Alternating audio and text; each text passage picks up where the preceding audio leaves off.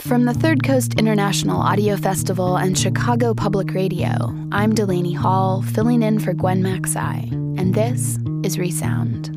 To begin with, air impulses are caught by the outer shell and directed into the ear canal. Resound is a remix of music, documentaries, found sound, sound bites, and audible bits and pieces we find all over the world. We eavesdrop on the airwaves and the internet, gather up the most intriguing stuff that we hear, and spin it all together for you each week on Resound. There in the center, we see a small disc, which is the drum membrane. Sound waves beat against this membrane as drumsticks beat upon a kettle drum or tympanum. Raymond Murray Schafer, a Canadian composer and acoustic ecologist, once noted that while eyes have lids, ears do not. In fact, he invented a word, earlids, to describe this anatomical feature that doesn't exist. It seems like a simple observation, but the absence of earlids has interesting consequences. You can shut your eyes to avoid looking at something you don't want to see. But no matter how hard you try, you can't really shut your ears. I think this idea gets to the heart of what makes sound so powerful. We're vulnerable to it. It has a way of sneaking in, unobstructed. It is indeed rightly called the most remarkable mechanical system in the human body. So today on Resound, keep your earlids open. Two stories that get powerfully close to the subjects they examine.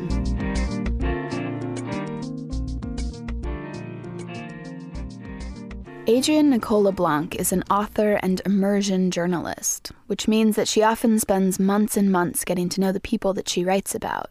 She collects details and tries to understand the rhythm of their lives. So, when her father was diagnosed with terminal lung cancer, it may have been natural, even instinctual, for her to record him in his final months of life. She wanted to capture their conversations and the sound of his voice on tape so that she'd have something vivid and tangible left when he was gone. The recordings she made are candid, loving, and raw with grief. And once her father passed away, Adrian worked with producer Sarah Kramer to shape those recordings into a document of their last weeks together. Here's The Ground We Lived On. Showtime. Showtime. Showtime. I love your voice. Can you understand it? Yeah. How let you hear it. Say something. How are you this evening? Can you hear yourself? Absolutely. Adrian Leon LeBlanc, my dad and my namesake. His keen joy in observing people in the world is the reason I became a journalist. I'm laying here while the reporter is establishing contact with the patient. My father was born on June 28, 1917. He was a traveler, a knight of the open road, as he called it, hopping trains during the Depression, shipping off to Italy during World War II, and for most of my childhood, canvassing factories as a union organizer. Cancer was a journey that blindsided him. I'm not sure what trip we're on. So, what trip are we on? I don't know. We're on a trip of exploration into the feelings of a, I don't know what you'd call me. I'm in the, my 80s, and it's an exploration of my physical condition, which is very serious, about which we have no definitive answer, and I think only time will resolve it. My father's propped up in a hospital bed in the living room of the house he built with his own hands. He's tucked in beneath a comforter. His body's so slight he barely makes a lump under the down. I wonder what the hell I weigh. I'd say you're pretty skinny. Yeah, I would say a 100 pounds maybe. Yeah. Now, what was your average weight? My average weight was around 160, 160. 163. Yeah. You want to close your eyes a little? A little, yeah. But I won't go anywhere. I'll stay right, right here, okay? Okay. Let me take your glasses. I love you very much. I love you very much. And just bang the spoon if you need me. I sure will. Hi, sweetie. Morning, Mom. Morning, Adrian. Morning, hon. My mom, Eve, and my dad have been married for 50 years. He made her coffee every morning until he was too weak to stand. I love you. Love you. Have you good sleep, huh? I did. Why don't you make yourself a coffee or something? I will. Quite a morning. Yeah. It's February. My father's been bedridden in the living room for a month now. It's always been his favorite place in the house. Before he got sick, he'd sit here in his armchair every day. He liked to read the newspaper or stare out the picture window. He'd wave us over to share whatever he was seeing blue jays, squirrels, the color of the maple leaves. Now his hospital bed is positioned where his armchair once sat. It looked a little squished up to me. I moved around this morning a little. Do you want to try to get your butt up a little? Are you okay? This is good. My father is the center of our attention. My mom puts all her energy into his creature comforts, ironing his sheets and pajamas, finding food that he can eat, and the spaces between they visit. I was looking at all those pictures last night and hmm. I thought our children had a pretty nice childhood. Yeah, yeah. You. A lot of happy times. we did have a lot of happy times. We had busy times. Yeah. The house feels a lot like it did in my childhood, though now it's my father we're feeding, bathing, tucking in. But he's still my dad in every way he can be. He agrees to do leg exercises he knows are useless because I can't accept that I'll never walk again. Then ready? One, two. Good. And let it down. I'll do one more. Yeah? Okay. One. And bend it up. Okay. Great. Great. One of my dad's few remaining pleasures is having his hair washed. Don't be afraid to use your famous scrub. We rig a makeshift drain and use buckets of water to shampoo it in his bed. Is the water running into the buckets or whatever it is? It's running where it's supposed to. Good. Oh. Mm-hmm. Okay. What is that noise? The water. That's the water draining safely away from your bed. Oh, Close your eyes, Daddy. This one's gonna spill in your eyes a little bit. There. Okay, what I'm gonna do, Daddy, now is I hmm. just want to put your shirt on so you don't get a chill. okay. I need to be near my father constantly. There are moments that caring for him feels spiritual. He's wasting away, but I experience an almost religious reverence at the sight of his flesh. For the first time ever, I want to have a child, mm-hmm. a desire that I'm sure comes from wanting, literally, to hold on to the life in him. But here we go again, talking. And I'm recorded, I think, I hope I am, by my daughter. Oh, I got my teeth out and everything. And try to talk about miscombulated, or whatever the goddamn word. Discombobulated. Discombobulated, how's that? Can you uh, spell it? That's what you'd make me do as a child. D-I-S? My father delighted in language. His only rule with us as kids was if we didn't know the meaning of a word, we had to look it up. I wonder what it is when I, I'm so intrigued with words. Oh, well. You always love words. My dad taught me that language was a powerful tool. He wished he'd gone to college because he felt it would have made him a better communicator and able to do more good in the world. He was a gentleman, but he could be fierce whenever he saw anyone mistreated. Certain things always stirred his anger. Shopping malls open on Sundays when laborers needed rest. The memory of his mother, who was a tailor, sewing at their kitchen table late into the night. Workers were his people, and he devoted his life to making their lives better.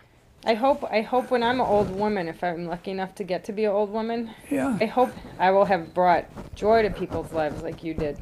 Oh, you already have. But I mean like you also fought for people, Daddy. I was one of many. I know. You're the one I love the most. I'm the one that you knew the most, yeah? You're the one I knew the most and you're the one I love the most. You love the most and knew the most. Yeah. Love the most first. Yeah. You're so funny. You're so funny. Sweet dreams. I love you. Mm, Love you too. Signing off. Any chance I got, I spoke about my father. My pending loss gave rise to new friendships as some of the older ones gave way. Grief scares people, and my pain was so raw, I think it was difficult for some of my friends to tolerate. I connected best to others who were wounded, many of them strangers. Serious loss brings you into one of the world's silent fraternities. Oh, have I been sleeping? You've been sleeping about eight hours. You woke up a few times. It's March now. My father's sleeping more. He needs more morphine. My mother's attempts to get him to eat subside. The house feels heavy. We slowed down. Is your mother sleeping? She's dead to the world. She was very sad today. I think she's gonna miss you. Yeah. Must be scary, I would think. All those years, you get so used to being with someone. Or calling somebody for something. or sharing. Cuddling with someone. Sure. It's becoming harder to record, but my father encourages me. Our voices are the ground we've lived on, so we keep talking, even about his leaving me. Daddy, is your um your chest hurting when I'm hugging you? No, no. It feels so sad. I feel like so many changes are happening. Yeah. They're just changing, and I can't change it from changing. Some things you can't change, yeah. I'm gonna be fine, though. You know that. Yep. I'm very, very strong. I know you are, honey. I just feel like you're my um. You're like my soulmate, you know. hmm We just love each other. Some comfort I am. Clinging to a sick man in a hospital bed, crying on his skinny chest. Uh, we're silly. We're silly. And you're recording it all besides. Illness transforms the things you most fear into the things you crave and would hold on to if you could. Like my father moving to the living room. No one in my family wanted to replace his armchair with the hospital bed, and now no one wants the hospital bed to go. You could go to sleep. I'll watch you go to sleep. no. I'm just going to close my You eyes. do that. Go ahead. I'm hmm. just gonna sit with you quietly. Mm-hmm. You don't have to be quiet. A week passes.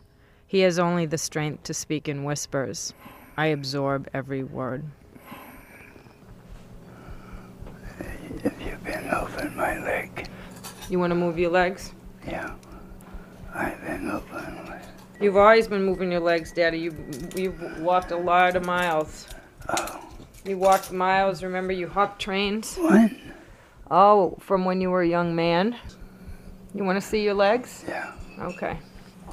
They're very skinny. Yeah. Look. Can you see them? Okay. My teeth? Your teeth are in the bathroom. Your legs are attached to your hobbledy hips. Where are you? Front room. That's right. You were kind. It's easy to be kind to you. You were gentle. Gentle. Gentle looking. You look so beautiful, Daddy. You were gentle. In his last days, I sit for hours on the rug by his bed and listen to him breathe. My mother sits on a chair by his side, and we try to do what for me will never be complete. We say goodbye to my dad. Daddy. It's Adrian Nicole. It's a pretty name, Adrian Nicole, isn't it? And I insisted it be spelled the way your name is spelled, A-D-R-I-A-N, because I loved you. Are you in pain? Daddy, it's getting, the sun is setting, and the trees look so beautiful in the backyard. The little red house that you helped build me, that I used to play in. Mm, Yep. I love you. I'll take a kiss. I'm holding your hand. Okay? You're such a good man, Daddy. Such a good man. You can let go. And did your work. All done. My father, Adrian Leon LeBlanc, died in his living room on March 21st, 2003.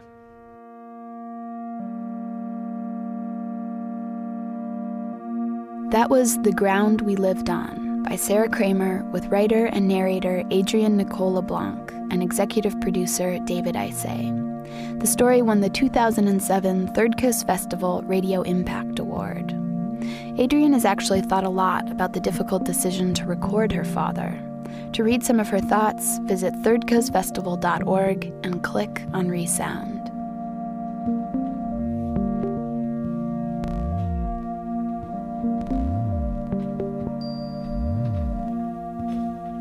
You're listening to Resound from the Third Coast International Audio Festival and Chicago Public Radio. I'm Delaney Hall, filling in for Gwen Macsai.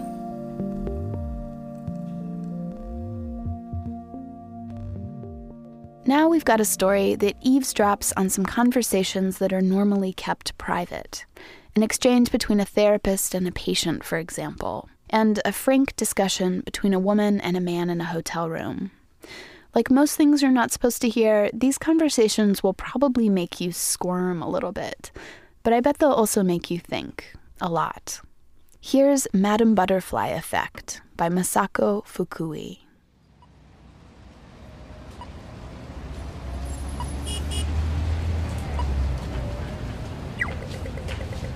You see them walking down the street the youthful Asian woman and the corpulent white bloke. And perhaps you cringe, or even whisper to yourself, mail order bride.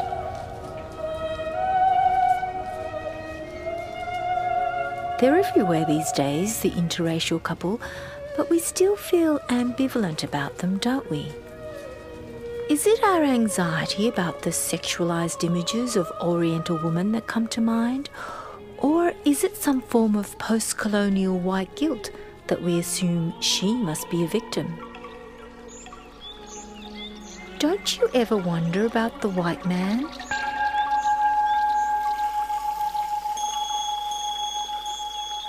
To some men, the most beautiful sight in this world is a sleeping Asian woman.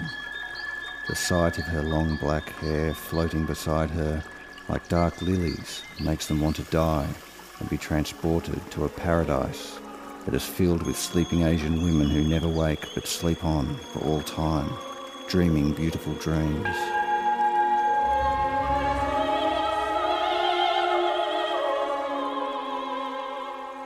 It's not just Japanese girls like yourself, uh, it's Chinese girls, it's Filipino girls, it's Malaysian girls, it's Indonesian girls, it's Thai girls, it's it's Singapore girls, it's honkies, as they call them, Hong Kong girls. It's everybody, and they're beautiful little precious princesses that you've got to look after. And I always thought, I'm going to get myself an Asian woman. What Asian, Japanese, China, I don't care. It was like, I'm going to explore that opportunity. And I belong, I believe, in the arms of some Asian lady. That's Phil declaring what he calls his special appreciation for Asian women. Men like Phil have a certain way of seeing us, objectifying us. It's called the white male gaze.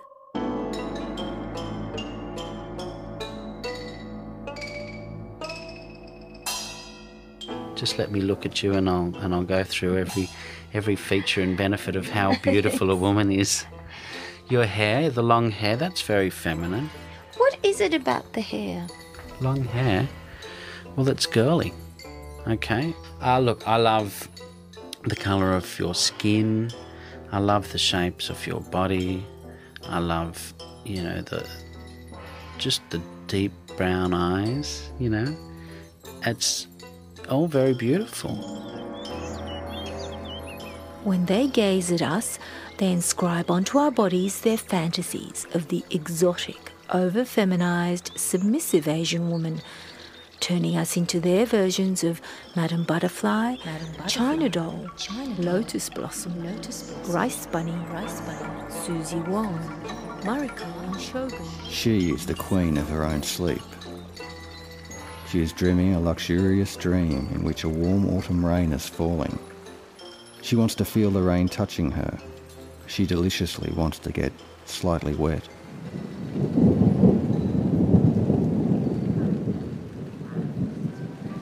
Yeah, I've actually predicted that that would arrive just at about the time you arrived. Do you, have you seen the weather radar?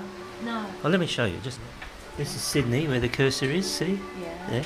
That's that yellow rain is getting up. Like to Phil, amateur weatherman yellow Jerry orange, orange also centre. has an appreciation for Asian women. They've got great skin, and well, I suppose it's smooth, doesn't age so much, and hairless skin. His fascination starts with the skin. but is more than skin deep. It penetrates the smooth, hairless surface. What about a lot of men say they're quite petite? Certainly, petite, being petite is another thing. But why do you like petite? Because you're a big man. Maybe I'm frightened of women my size. no, I just like that sort of compactness. And that sort of contributes to the uh, impression that they're younger. So, do you prefer younger women? Yes, How much younger? How, how old are you, Jerry? 66. So, now that you're 66, you don't particularly want to spend time with a 25 year old, for instance. Oh, I don't mind. I think women prefer younger men too. I Oh, haven't- not, not I I haven't don't prefer younger men. You like older men? Yes. Oh, good. Can we have lunch? I suppose there's a sort of uh, feeling that Asian women are sort of uh, innocent and childlike, therefore they, they need protection type of thing. But did you see the movie The World of Susie Wong?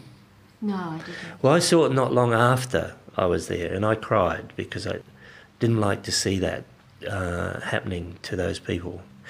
But I mean, some of the Asian women are real dragons. They're really nasty pieces of work. Even a female Asian dragon looks innocent. She's got that on her side. So you're going to trust her.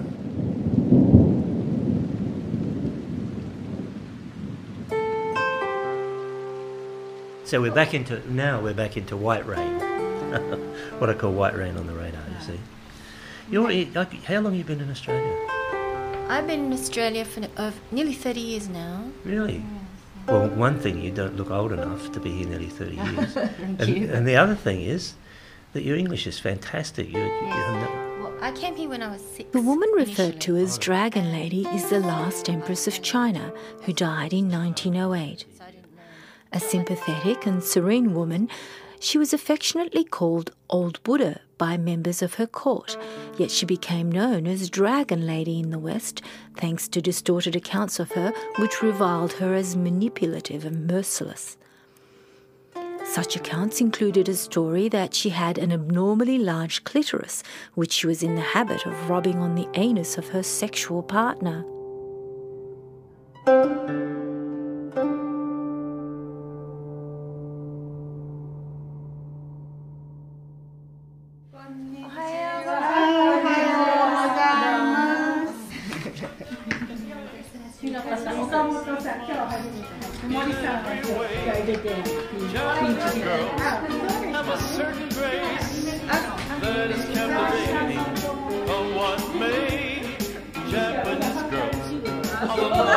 Girls that I know.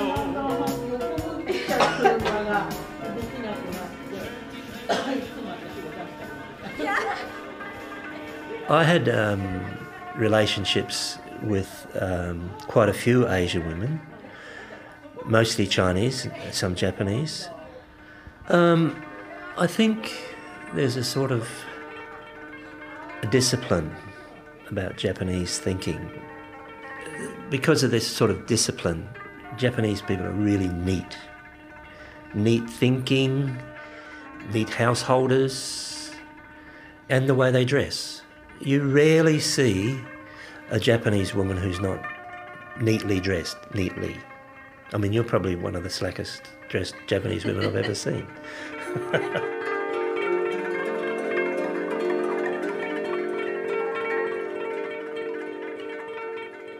Sexual relationships, I think the Japanese are definitely the best. They're enthusiastic, uninhibited, and passionate. Really strikingly so. Uh, no other nationality that I've had a sexual relationship with comes anywhere near the Japanese. Jerry's views on Asian women make me uncomfortable. He idealises us as innocent, neat, yet in the same breath, he can ogle us as sex fiends. It's a bit like putting us on a pedestal so he can look up our dresses, metaphorically speaking. I know I shouldn't take it personally, but I can't help being unsettled by these stereotypes of Asian women. Like all stereotypes, they're potentially dehumanizing. And yet, I have to confess, I'm strangely drawn to men with an Asian fetish. I'm intrigued and repulsed at the same time. Their fantasies make my skin crawl, yet I find myself playing along, sometimes even flirting with them. The images of the submissive, demure Asian woman are disturbing, but just because I reject their stereotypes, I don't want them to think that I'm not Asian enough either. Actually, I'm not rejecting all their stereotypes. I agree that a lot of women look youthful, are gentle and neatly dressed, for example, even though I'm not. Is that why this Asian thing has a hold on me? Because I feel so ambivalent? Where do these myths of the Oriental woman come from anyway? I know a feminist cultural studies scholar who might be able to shed light on this. Her name is Ien Ang, and it helps that she's also an Asian woman.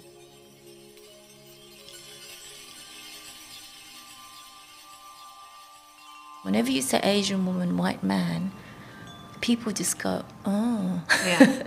Oh, What would you define that problem to be from a cultural studies perspective? The whole idea of Asian women and Western white men is cast in a in an Orientalist framework in which um, it's always very clear that it is a very strong power relationship there, that the Asian women are poor, not very well educated. I do think that the Western perspective on Asia and Asians is so much based on a sense of, well, superiority on the Western side. And Asia was always feminized, uh, seen as the weaker partner, seen as in need of protection. And there is also this idea that Asia is exotic, it's strange, it's mysterious, it's beautiful, but inscrutable. That hasn't really disappeared yet, unfortunately.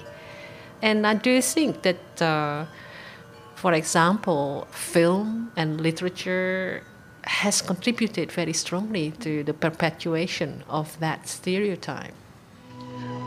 We live in a different world, come from different races. Oh. Honey, I want you to be my wife. But what would happen to our children? What would they be? What would they be? They'd be half Japanese, half American. They'd be half yellow and half white. They'd be half you, they'd be half me. That, that, that that's all they're gonna be. I love the film Sayonara, in which a very young and rather delicious Marlon Brando falls in love with a Japanese dancer. And even though it's full on Oriental fantasy, it can seem so romantic on film. And I too have fantasized being kissed by the luscious white boy lips of the Marlon Brando character. Sayonara, Japanese goodbye. Whisper sayonara. Let's analyse the film for a minute. It's set in post World War II Japan, and the love between the dancer, who is liberated from her life of servitude by the dashing Western man, has a familiar ring to it. Remember Miss Saigon? Madame Butterfly, the quiet American. They're all stories of Western colonization, penetration, involvement in the East, made palatable, even virtuous, by the fairy tale plot. White Knight rescues Yellow Damsel.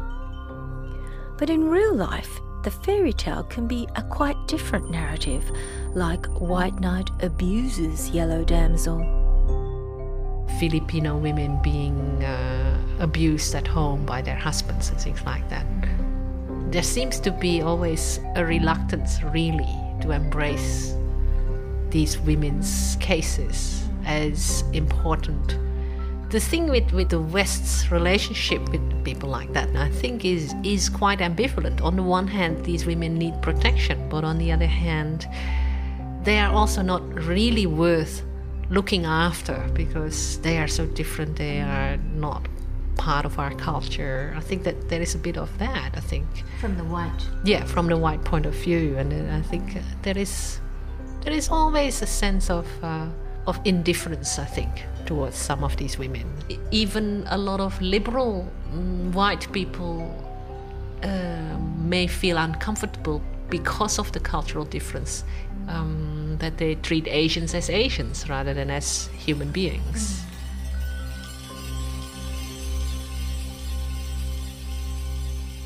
I wonder how these issues are negotiated between couples in long term relationships.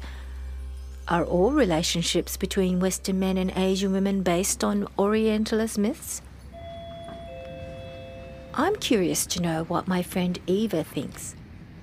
She runs an introduction agency, matchmaking Asian women with Western men, so you could say this is her area of expertise. Are? Nice to Lovely see to you. see you again for so long. Come in, please. Thank you. Can I get you coffee, tea, something? A tea would be nice. So tell me a little bit more about the men that come here, especially the men that are looking for Asian women. Like, why are they looking for women of an Asian background, especially if they're white?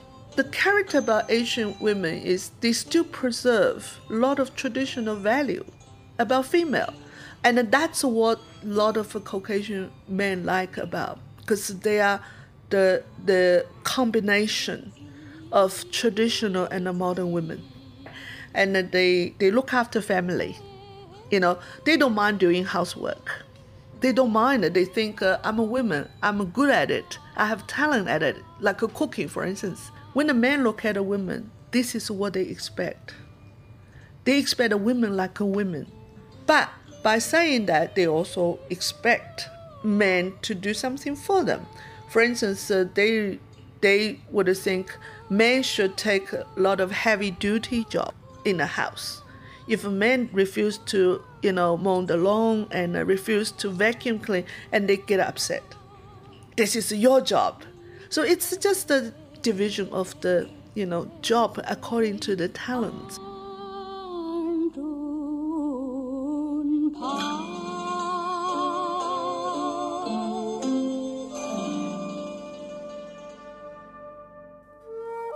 When you say it makes you act more like a man or more hmm. masculine, what do you mean by that? Chivalry? I think about what I can do, whether it just be little gentle gestures of opening a door for somebody. I find their femininity beautiful in this world where it's been lost to a certain degree, especially with Western women. Why do you say that? Like, why can't you do these chivalrous acts with women who aren't Asian? I certainly can. It's just that I was in a relationship, my last marriage, with a beautiful Australian lady, and by doing all these acts, I actually lost my own identity and became like a doormat for this person. So you're not attracted to Western women anymore? Not at all. Not at all. Um, Elle Macpherson, sure, she's gorgeous. I just don't think that we would get anywhere more than to become friends. Elle Macpherson's this amazing businesswoman who's in control of her life and who's certainly not going to to play, I, I wouldn't feel, a, a feminine role in any relationship. But then I haven't really spent a lot of time with her. So it's the fact that she's perhaps successful and that she might be in control of her life. Is that what? Look, that's probably it. And I'm not saying that there aren't a lot of successful Asian women out there. So it's not that at all. From an aesthetic perspective, yeah, sure. I just find Asian women much more beautiful.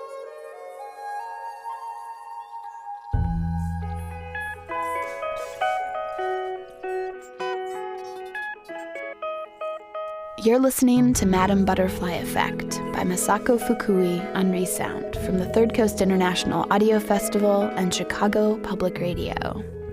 What do you think about the story so far? Are you squirming yet? Let us know.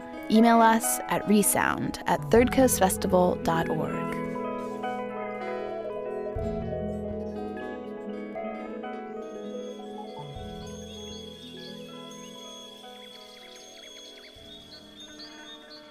Australian women are a bit rough around the edges. So are Australian men, for that matter. So, you know, I'm not trying to be in a glass house and throwing stones.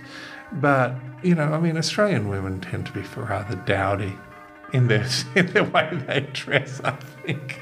So is it just the way they dress? You're talking about. No, no, and about- very loud and very aggressive. And What do you mean by aggressive, though? there's a term that's been coined in Britain, ladette. And I think to, a, to an extent it's the same in Australia, in that When women. go around saying, "Oi." well, yeah, yeah to, to, to an extent, and can go out to the pub and you know, get pissed, and that's fine as well. And I've got some good friends who are like that. but I have a preference um, that I am attracted to, you know, East Asian women. Why that preference has developed over time, I think because I've had very positive experiences. That's John, and like Phil, John isn't into Aussie women. But this white male belief that Asian women are more feminine has nothing to do with us.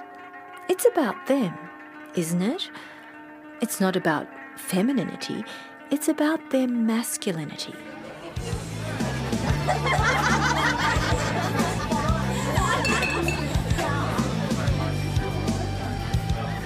It happened seven years ago, when I was a sophomore in college, and still overwhelmed with gratitude for what a toss of the head, a shake of black hair, could do to the male students who hovered around me. I bet you know 101 ways, don't you? he said, putting down his drink. 101 ways of what? I asked. 101 ways to love a man, he said. That's what you Japanese women, or is it Chinese, are supposed to know. Says who? I don't know. Maybe it's some geisha thing. He was tall and well built, athletic as well as smart, and cousin to one of the more famous families of the country. Women sighed and crossed their legs as he walked by. I'd been flattered by his attention. Geisha, I said, correcting him automatically. Whatever, he said, moving his face closer to mine. Anyway, shouldn't you walk on my back or something?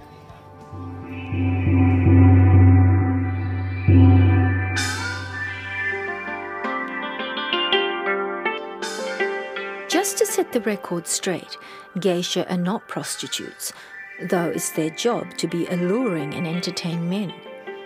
They get paid to perform the Asian mystique. And the West's seemingly endless fascination with geisha sustains this Orientalist myth.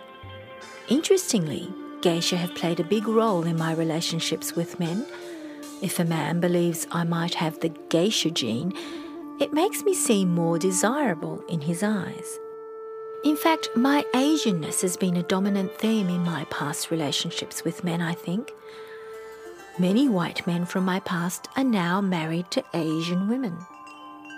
That's curious, don't you think?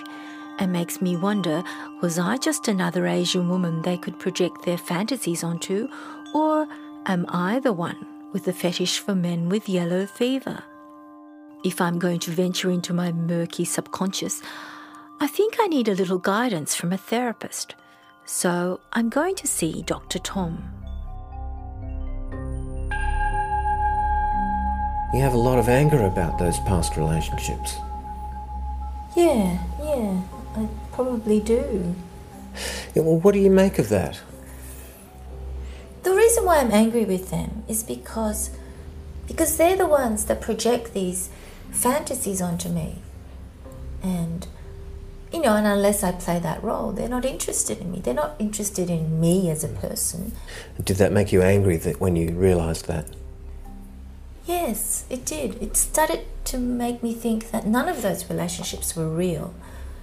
And I'm beginning to wonder if I could ever have a real relationship with a man. Is it just about the objectification? I think it's also the fact that I played into that as well. Mm. That perhaps I had a chance to be real, but I thought it was easier for me to be, Mm. to act like Mhm. so-called Asian woman or whatever Mm. whatever that means. Yeah. So just as Western men are trapped by their objectification of the idea of Asian women, you are also trapped by the same thing. Yeah, I think so.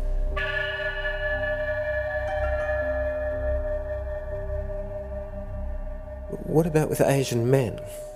See, I don't find Asian men attractive. I think it's it's a physical thing.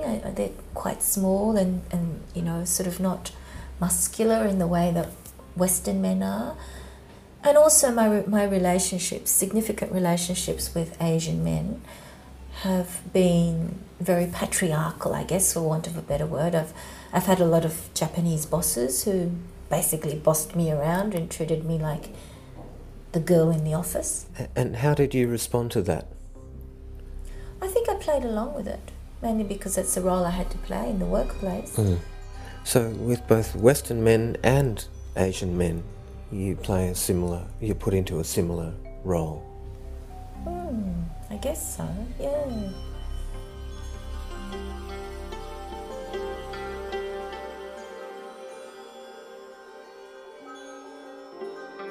Am I the only woman who takes all these Oriental stereotypes to heart? How do other Asian women feel?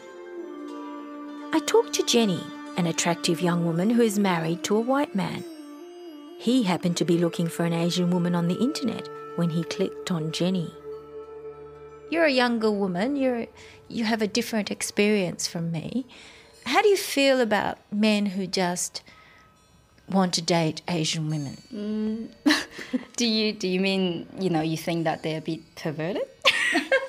In a way. Well, maybe not perverted. I'm, I'm not talking about the ones that go to Thailand and sleep with prostitutes or Mm. go to bars. I'm not talking about sleazy old men, but I'm talking about people who are, you know, have always got Asian girlfriends. I don't find that particularly offensive. In my case, I find um, Caucasian or anybody who's not Asian, it's a natural attraction. Maybe it's something to do with our biology, our body, our instinct to look for something different. I did have a friend who um, he's oh he's Lebanese. He's very tall built, very strong, masculine. I find him attractive. So it's um, it's not limited to Caucasian men.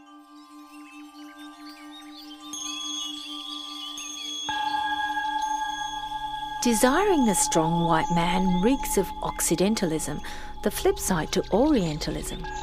And the problem with that is that just as women might use their Oriental power to attract men, and I dare say I have at times, men use their Occidental power. In fact, some white men presume that their attractiveness quotient is higher with Asian women and that we're somehow easier because of this Occidentalist bias.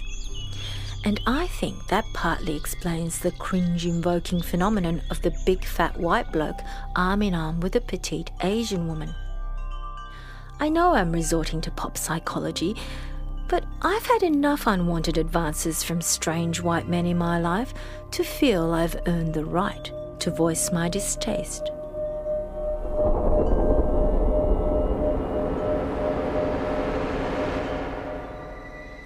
I'd like to say to these men, how dare you ask me out?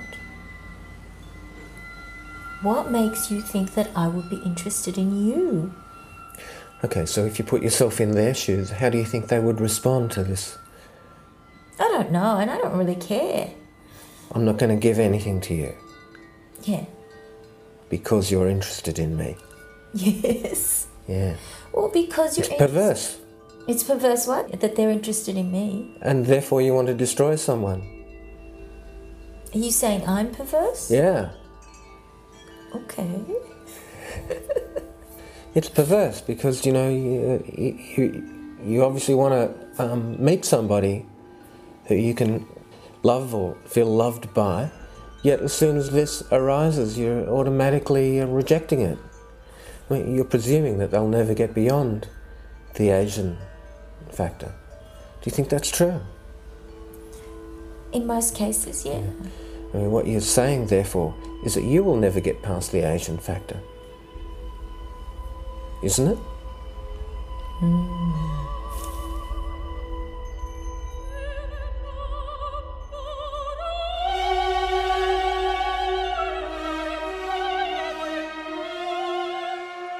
Part of me wants to ignore Dr. Tom. He's just another white man after all. But if I had to be brutally honest with myself, maybe I'm afraid that he's unearthed the truth. That my preoccupation, maybe even obsession with Asianness, is really a cover for my fear that men won't like me if it weren't for my Asianness. The cultural studies professor Ien Ang seems to be saying the same thing that I'm not about to eradicate the world of Orientalist stereotypes by being obsessed with them. I need to find a way to stop perpetuating them myself, to find a way to get past them.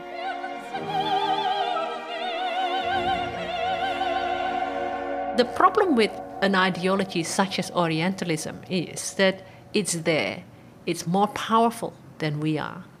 Culturally speaking, we will constantly be reminded of its power. What we need to do is relate to each other as individuals. As long as we cannot go in that direction, the Orientalist prejudice, the cultural stereotyping will continue. We all live in a world in which we, we have multiple identities. Uh, on the one hand, we cannot escape being Asian, we can't, cannot escape being woman, uh, but at the same time, we are also so many other things on top of that. And it's those other aspects of our identity that will have to become a major part of the relationship if it's going to work as a complex and uh, egalitarian partnership, I think. The Oriental construct has been so predominantly accepted for such a long time that certainly there is this maybe subconscious Orientalist streak in most people of my generation, I guess. Hopefully, I can look at a woman and see that woman as a person. But am I attracted to Asian women because of the other? I don't know. Um, it is different. It is exotic, if you like.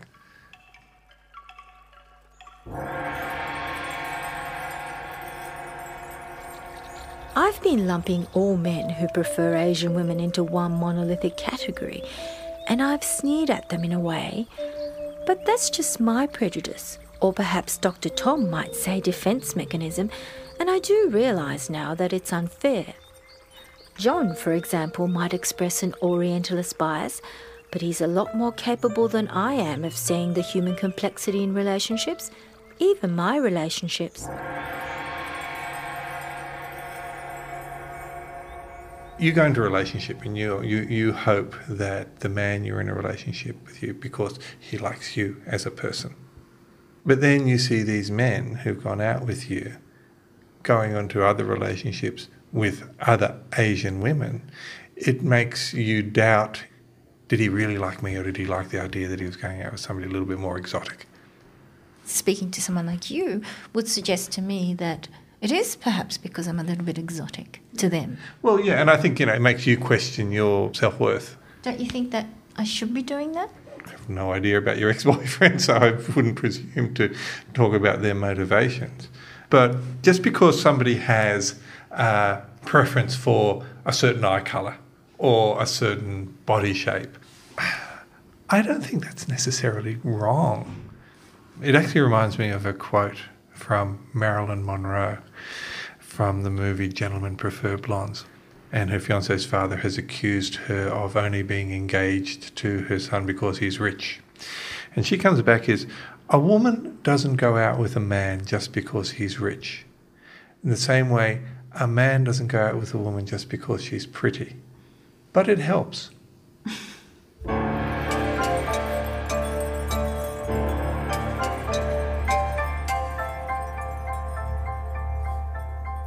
Human desire is a fascinating thing. Why do some people desire the other, you know, someone opposite or different, while some desire the familiar.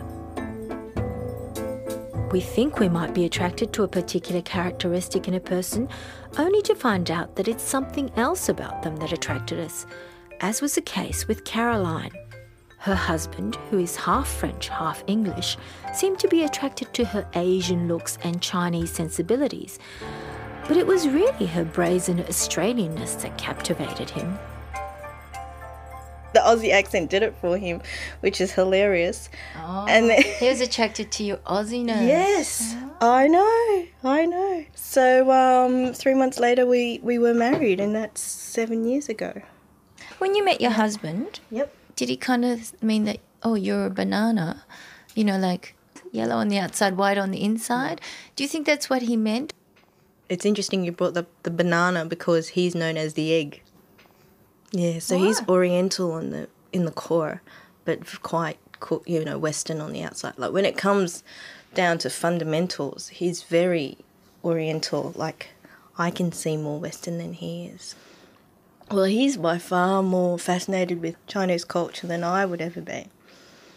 Like he can pronounce Chinese words more accurately than I could have. I have vocab, but he has pronunciation. Like he knows pinyin. When you first got married, perhaps there were expectations of you because you're Asian. He wondered where were the hot baths that would be run for him and the slippers at the door. And I said, I think you went to the wrong part of Asia. That's Japan.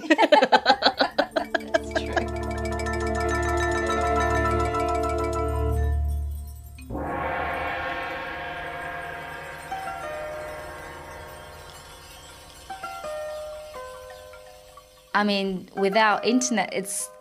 I don't think it's possible for us to meet. We are very lucky that we met.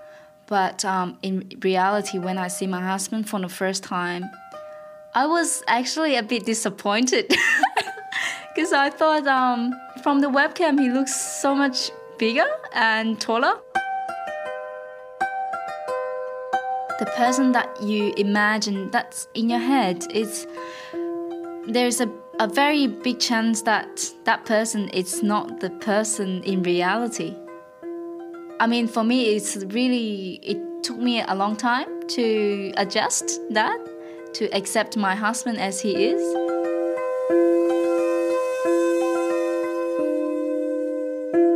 um, I suppose what's really deep in, in my Chinese culture is destiny and affinity. You believe you are destined to be together. Yeah. So romantic. Mind you, there's been fighting and so forth in the meantime.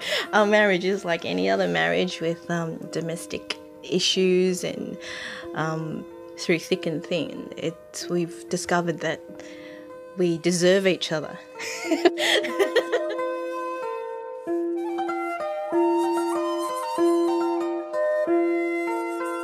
guilty of harbouring stereotypical views about people from time to time. But what strikes me about Jenny and Caroline is that they're able to transcend the stereotypes and create relationships with white men that reshape that Orientalist paradigm. But it isn't so for Phil, I'm afraid, and that could be why he's still searching for his elusive, ideal Asian lady. Well, she was. She was absolutely drop dead gorgeous and uh, long, beautiful hair and gorgeous coloured skin and the a body to die for. Every morning I used to wake up just to watch her get dressed and pinch myself, thinking, "How did I get here?" You know. We were walking through Newtown one day, and she turned around and she said to me, "Do you know?" When people look at us walking down the road, they must think you're a millionaire. At that moment, she didn't look that beautiful. How did that make you feel? Inadequate. Because I'm not a millionaire at all. It made me feel like I'd chosen somebody for the wrong reasons. It made me feel that maybe I was being used. And in fact, I was.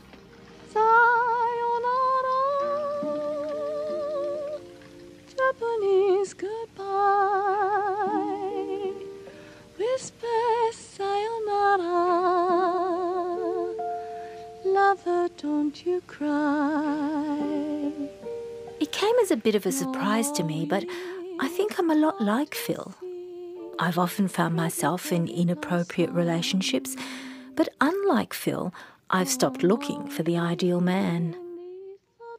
Despite all the anguish of therapy with Dr. Tom, I still can't stop feeling that people see me as just an exotic Oriental.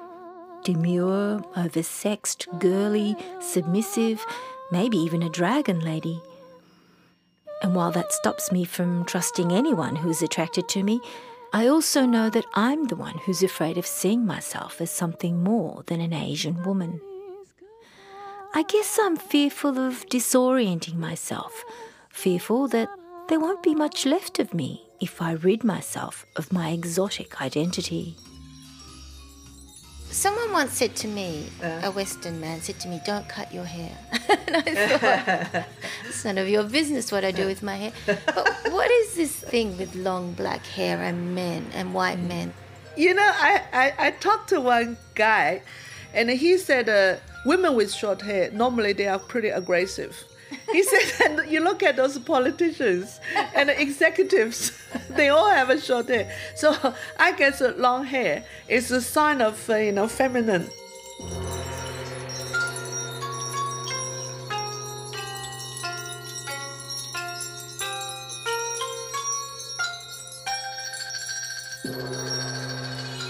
He went to the bathroom to get a glass of water and he found a long black hair in the sink. When he saw the hair, his heart sank like a rock. Hi, Mark. Hi, what are we doing today? He carefully picked it up and looked at it. I'm going to cut it all off. Fantastic, let's go for it. He looked at the hair very slowly. It was hard to believe the hair was in his hand. So I think we should chop it all off. Yeah? Really short? Eight inches. Yeah, yeah. Okay. Cut it off. He was so fascinated by the long, single strand of black hair that he did not overflow his mind with fantasies about it, turning it into a hundred varieties of his imagination. Do you think it'll look all right? I think it's going to look very good. Hot. I don't want it too butch, though. No, no, no, no. Beautiful. He just sat there staring at it. Japanese hair.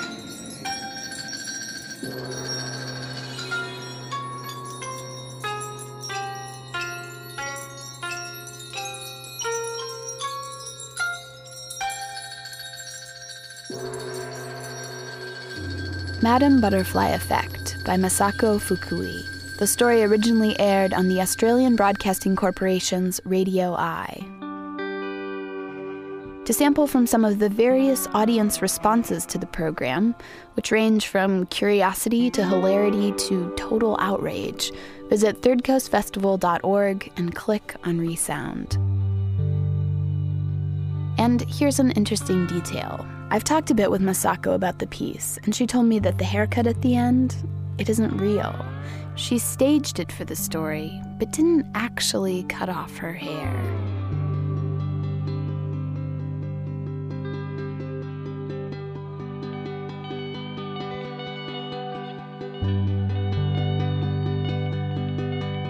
Resound is a production of the Third Coast International Audio Festival and Chicago Public Radio. I'm Delaney Hall, filling in for Gwen Macsai. The program is curated by Johanna Zorn and Julie Shapiro of the Third Coast Festival. You can hear today's program at thirdcoastfestival.org, where you can also hear hundreds of outstanding documentaries from around the world and subscribe to our podcast. The Third Coast Festival is made possible with lead funding from the Richard H. Driehaus Foundation and sponsorship from American Airlines, Chicago's Navy Pier, and ExploreChicago.org, the City of Chicago's official tourism website. Festival is produced in partnership with Chicago Public Radio and the Center for Documentary Studies at Duke University. Music for Resound is provided by Reckless Records in Chicago. If you want to contact us, we would love to hear from you. Email us at resound at thirdcoastfestival.org. Resound returns next week with more radio that you can't hear anywhere else unless you live everywhere else.